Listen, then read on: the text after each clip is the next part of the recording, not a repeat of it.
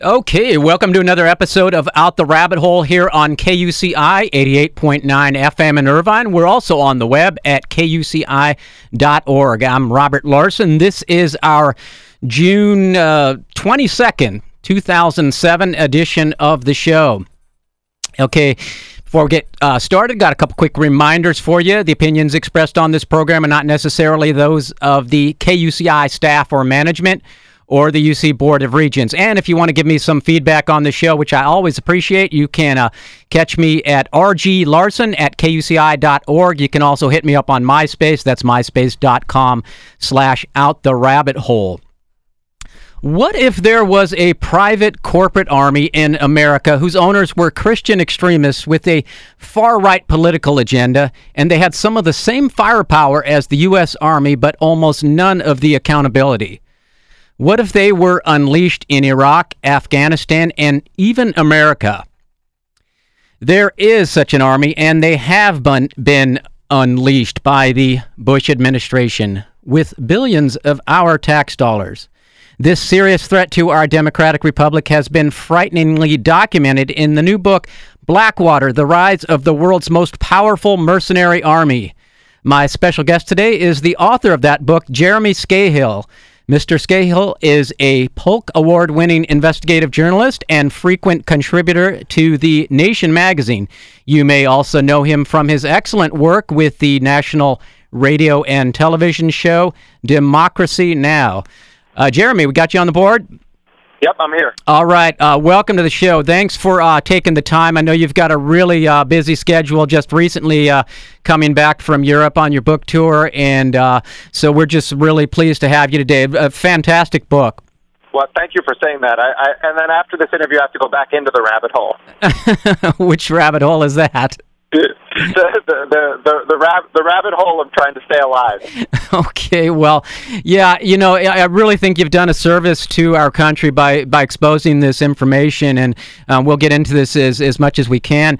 Uh, yeah, before we get into specifically Blackwater, I, I just, you know, you don't hear much talk in the mainstream media about the extent to which private contractors are being used in the Iraq War, and you know, not just in supply, construction, and transportation, but in actually in security and combat. Can you give us some basic numbers on that? How that shifted from previous wars?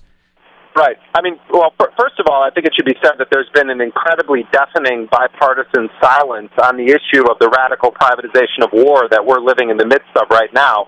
Uh, I mean, during the 1991 Gulf War, for instance, the so-called Gulf War, you had a ratio of about uh, 60 active duty soldiers to every one contractor. And during the, the Gulf War, uh, the term contractor generally meant uh, people who were doing uh, the laundry for the troops, uh, cooking the food, serving the food, driving the trucks. And Dick Cheney was the defense secretary uh, at the time. And at the end of his tenure in the George H.W. Bush White House, he commissioned a study from a division of Halliburton the company that he would go on to head. Uh, and the point of that study uh, was to look at how to radically privatize as much of the military bureaucracy as possible. So you fast forward to the 2003 invasion and occupation of Iraq, and that ratio had gone from 60 to 1 uh, to a current state of almost 1 to 1. So right now on the ground in Iraq, most Americans believe that there are about 145,000 U.S. troops and that's true. There are 145,000 to 170,000 U.S. troops. But what's almost never mentioned is the fact that there are about 130,000 private personnel deployed alongside the active duty military. They effectively double the size of the occupation force. And far from simply driving trucks and doing laundry and, and uh, providing food to the U.S. troops, now what the Bush administration has done is to outsource a significant portion of the combat in Iraq. And so when the when the Bush administration failed to build a coalition of willing nations to invade and occupy Iraq, they replaced it with a uh, coalition of billing corporations.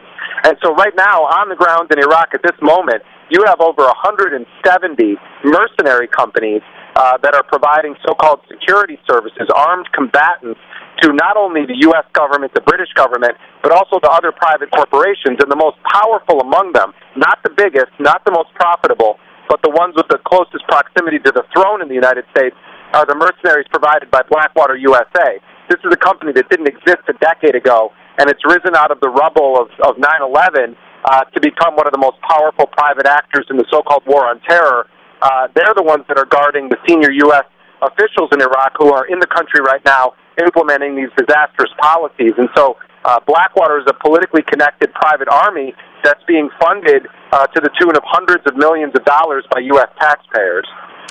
And so we have this result, intended or not. I think there's a lot of good evidence that it's intended. Uh, uh, this result of corporate profiteering and non-accountability.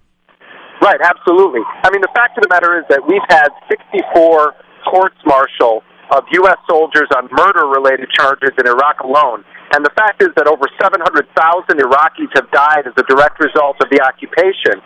Uh, and so I think it's a stunningly low number, but there have been 64 courts martial.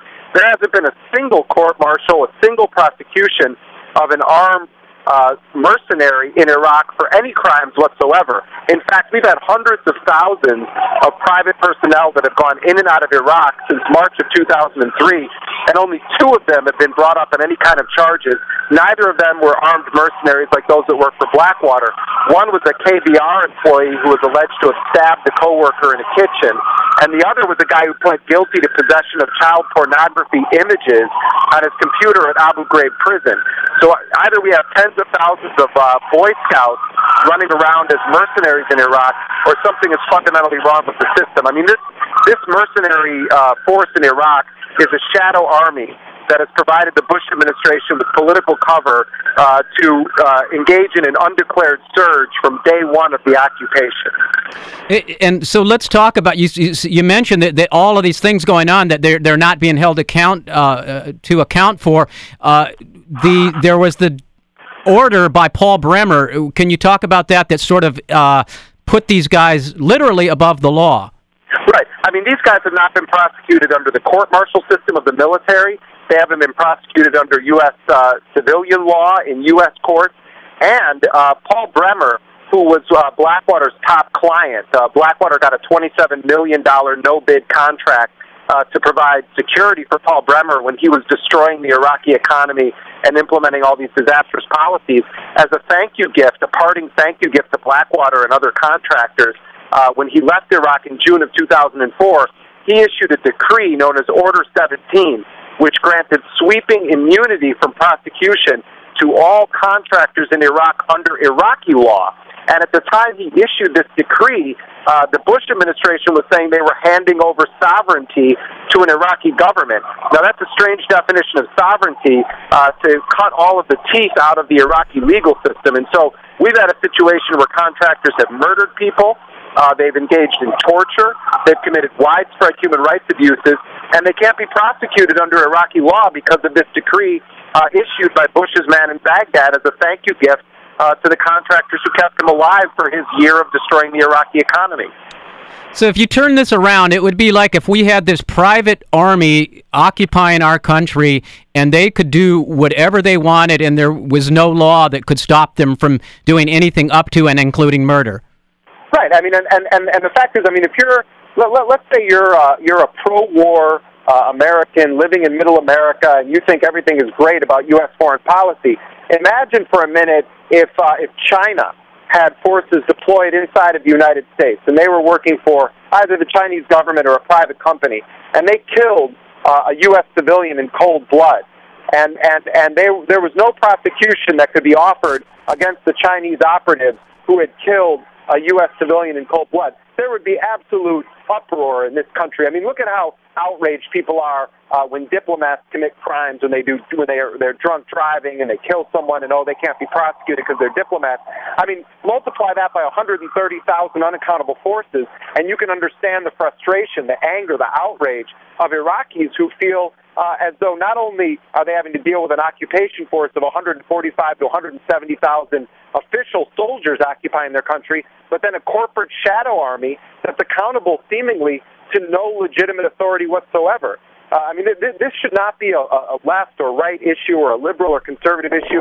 I mean, this should be an issue. Anyone who's concerned with justice or human rights should be outraged uh, that this war, uh, first of all, continues, but continues only through the use of this private army. Without the private corporations working as mercenaries in Iraq, you don't have an occupation of Iraq.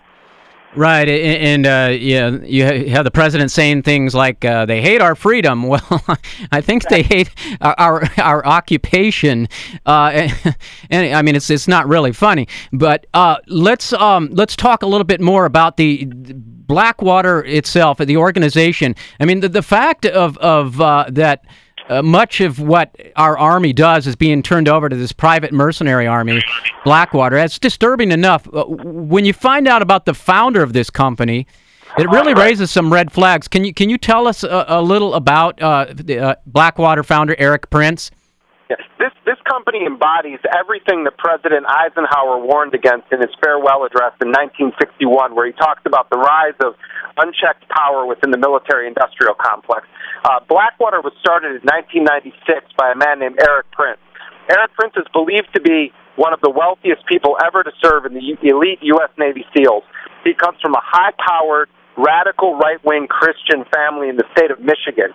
His father was a manufacturing emperor he built up a, a, a company called the Prince Manufacturing Corps, and they uh, the, the invention that they're best known for is the now ubiquitous lighted sun visor. If you drive around in a car, you pull down your your sun visor and it lights up. You have a little bit of Blackwater's history in your vehicle.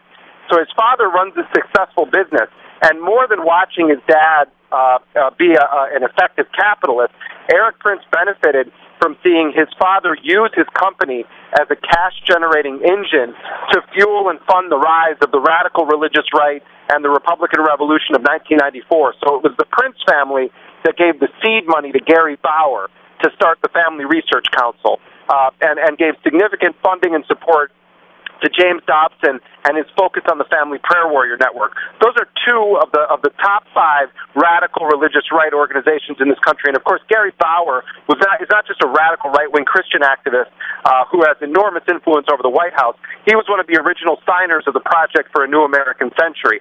And so this family was a was a significant bankroller of several of the organizations that now have an inordinate amount of influence over U.S. domestic and foreign policy. Erik Prince's sister, Betsy, married Dick DeVos, the heir to the Amway Corporation fortune, the owners of the Orlando Magic basketball team, the single greatest bankrollers of the Republican Revolution of 94. And these two families merged together in the 1990s, and together they, they formed a formidable behind the scenes power player in radical right wing politics in this country. Um, uh, Erik Prince himself was an early intern at George H.W. Bush's White House, but he complained it wasn't conservative enough for him. He was in the first team of interns that Gary Bauer took on.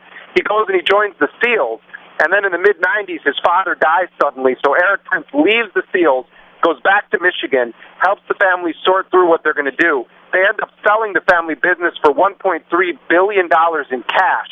He takes his share of the money, goes out to North Carolina, and begins building up his Blackwater empire at a time when his allies from the radical religious right had declared the Clinton administration a secular regime, and they were talking about the need for a revolt in America, and that's right at the time when Prince began building up what would become a mercenary army. And so, so it seems like Erik Prince is really like this this nexus point between uh, radical right wing Christians and neocons, and there's this, uh, uh, and these people who really believe in theocracy, and, and, there's also this this thing that he seems to to really be in the middle of, of it's this crossover between what used to be groups who were at odds in the sense of Protestant fundamentalist Christians and right wing Catholics. It, I mean, there was this history of these Protestant fundamentalist Christians having a real uh, hatred towards Catholics, and they seem to be really kind of unified in this new sort of theocratic neocon agenda. Right. I mean, you're raising a point here that, that I almost never am asked about, and it's a very important point. The Erik Prince comes from a, a radical uh, right wing evangelical Protestant tradition, but he himself is actually a convert to Catholicism. And one of his closest political and religious allies is none other than Chuck Colson, who was Nixon's hatchet man during Watergate. He authored Nixon's enemies list. Chuck Colson has reinvented himself right before he went to prison for Watergate, he reinvented himself as one of the leading evangelical figures in this country, and he was a key participant in creating a document called Evangelicals and Catholics Together, uh, the ECT. And, and they brought together right wing radical Protestant uh, Christians and right wing radical Catholics and secular Jewish neoconservatives, and together they formed this sort of common vision uh, for battling against what they consider to be secular leftism in the United States. And so Erik Prince, for instance, has given significant funding uh, to Chuck Colson to run privatized Christian faith-based prisons in the United States. And Chuck Colson is a top religious advisor to President Bush. And so what Prince has done is he not only has continued his family's agenda of supporting uh, what we traditionally refer to as the radical Christian right, but also now he's funding radical right wing Catholic organizations as well.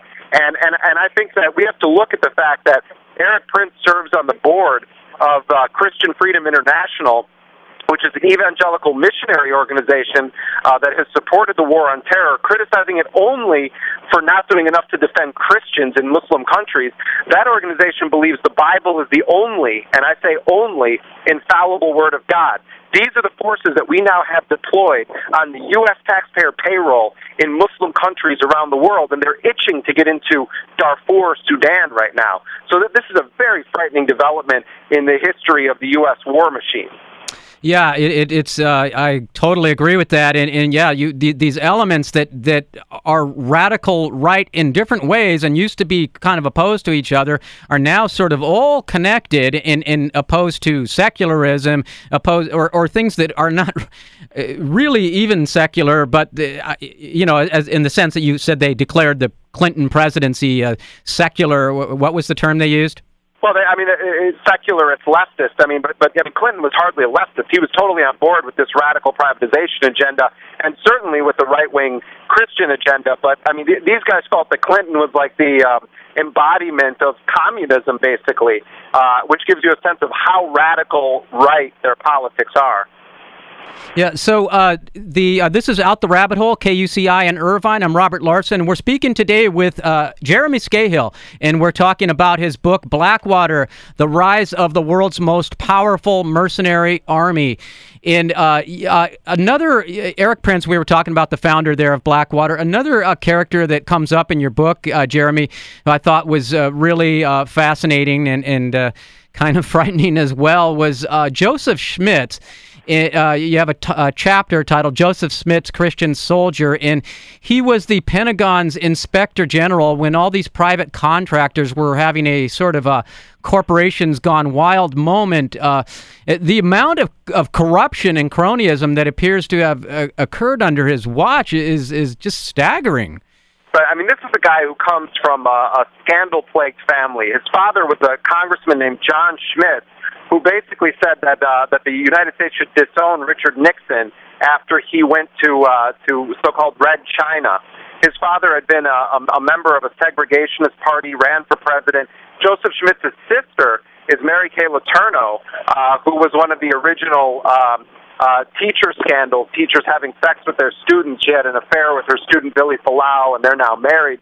But Joseph Schmitz himself um, has been a, a radical right wing Christian activist. He would write in the 1990s uh, letters to the editor of the Washington Times newspaper referring to himself as a former fetus and railing against abortion. I mean, he actually referred to himself as a former fetus. He could understand the plight of unborn children. Oh, my God. Um, and this, this guy ends up being the Pentagon Inspector General at the moment when the war contractor bonanza exploded under the Bush administration and the so called war on terror and he was under fire from both Democrats and Republicans for all sorts of scandals.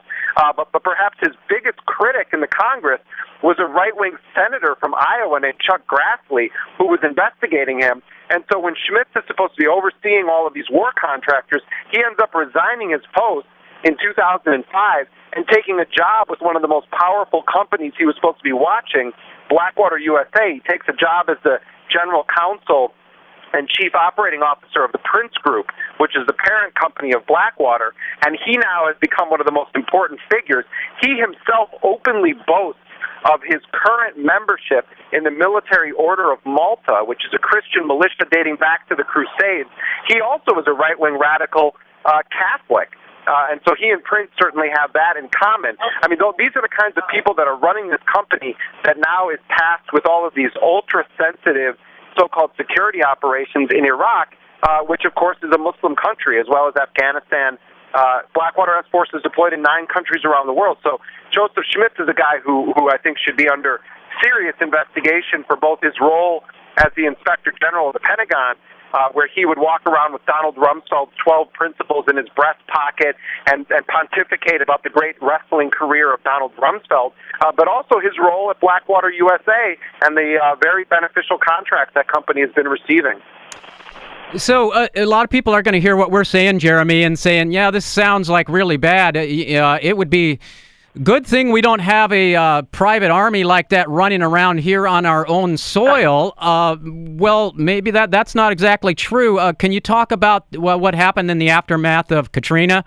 You know, I, I was. Uh, I'm glad you bring this up because I, I was down in uh, in New Orleans right after the hurricane hit, and uh, and I was traveling around looking at the utter devastation and watching people uh, starving, uh, dying from lack of of water uh, and, and people were being referred to as looters when they were simply breaking into grocery stores to get the food that uh, no uh, humanitarian relief operation would provide them.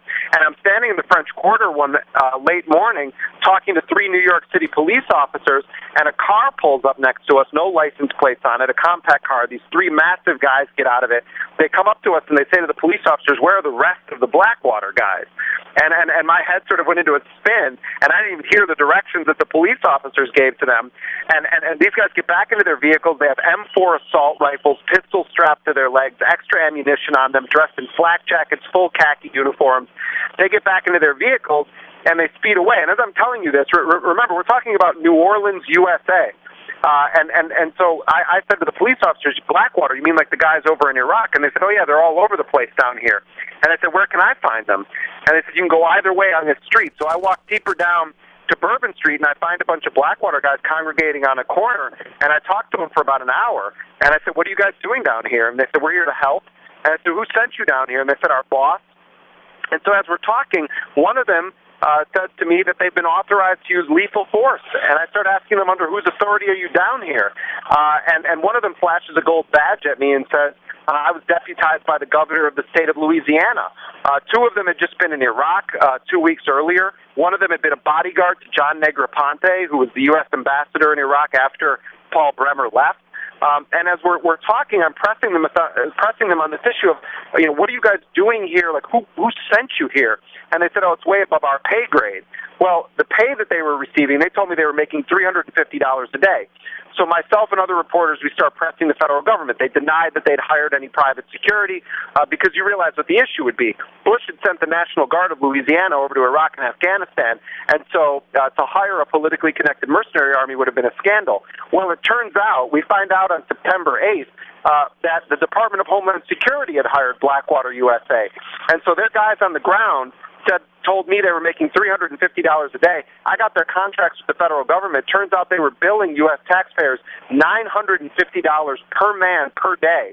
At one point, Blackwater had 600 operatives stretching from Texas through Mississippi and the Gulf. They were pulling in about a quarter of a million dollars a day for their Hurricane Katrina operations.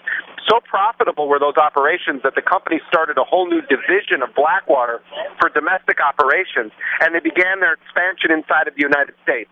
A couple months ago, they opened a new mercenary camp in Illinois, uh, right near the uh, Iowa Wisconsin border. They call it Blackwater North.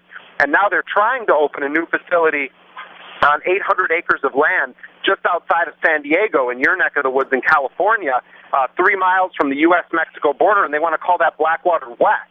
And, and, and so what Blackwater is doing right now is applying for operating licenses in all of the coastal states of the United States, and they're building a sort of diamond on the United States where they want to take advantage of being able to train not only border patrol agents, and of course that's a huge issue right now, uh, but also the military and state, federal, and local law enforcement. So this is a company that clearly has its sights set on the domestic feeding trough in the United States and definitely wants increased deployments inside the borders of this country. Frightening, frightening. Uh, Jeremy, I know you said you can only stay with us till 4:30, so uh, we're just about there. So uh, uh I want to just say first to everybody listening, uh, check out the book Blackwater: The Rise of the World's Most Powerful Mercenary Army. Uh, get yourself informed about what's going on. You need to know about this as a citizen of this country. And Jeremy, also, could you suggest what people could do? Should they be contacting their elected representatives? I, I think you actually talked before Congress on this, right? Yeah, I testified in front of the Defense uh, Appropriations Committee of, uh, of the House of Representatives uh, several weeks ago, and I got into a very combative session with Representative Jack Kingston, a Republican of Georgia, who took issue with my uh, uh, reporting on Erik Prince's radical right-wing Christian uh, politics. Uh, but you know, you generally, and never in any story I've ever done have I said that it's worthwhile to contact Congress. But on this issue, I think it's important to call congressional representatives and demand that there be sustained, open, public hearings on the issue of the radical privatization of war. Uh, we need to take this on as a serious issue, and not neither the Democrats nor the Republicans have been doing it up until this point. So it definitely is worth your while uh, to write that letter or pick up your phone and call your representative's office and demand uh, that we bring uh, this this dark industry out into the light, and uh, and and that we, we when we demand that the U.S. withdraw troops from Iraq, we have to say that they include with them all of their mercenaries and war profiteers. Okay, and before you uh, contact your representatives, uh, check out the book so you'll be informed about it. That's Blackwater, The Rise of the World's Most Powerful Mercenary Army. Uh, Jeremy Scahill, the author. Jeremy, thanks so much for uh, taking the time out of your busy schedule to be with us today. No, it was my honor. Talk to you soon. All right. Thank you, Jeremy. Bye now. Bye. Okay, yes, Jeremy Scahill. Yes, that book is Blackwater, The Rise of the World's Most Powerful Mercenary Army.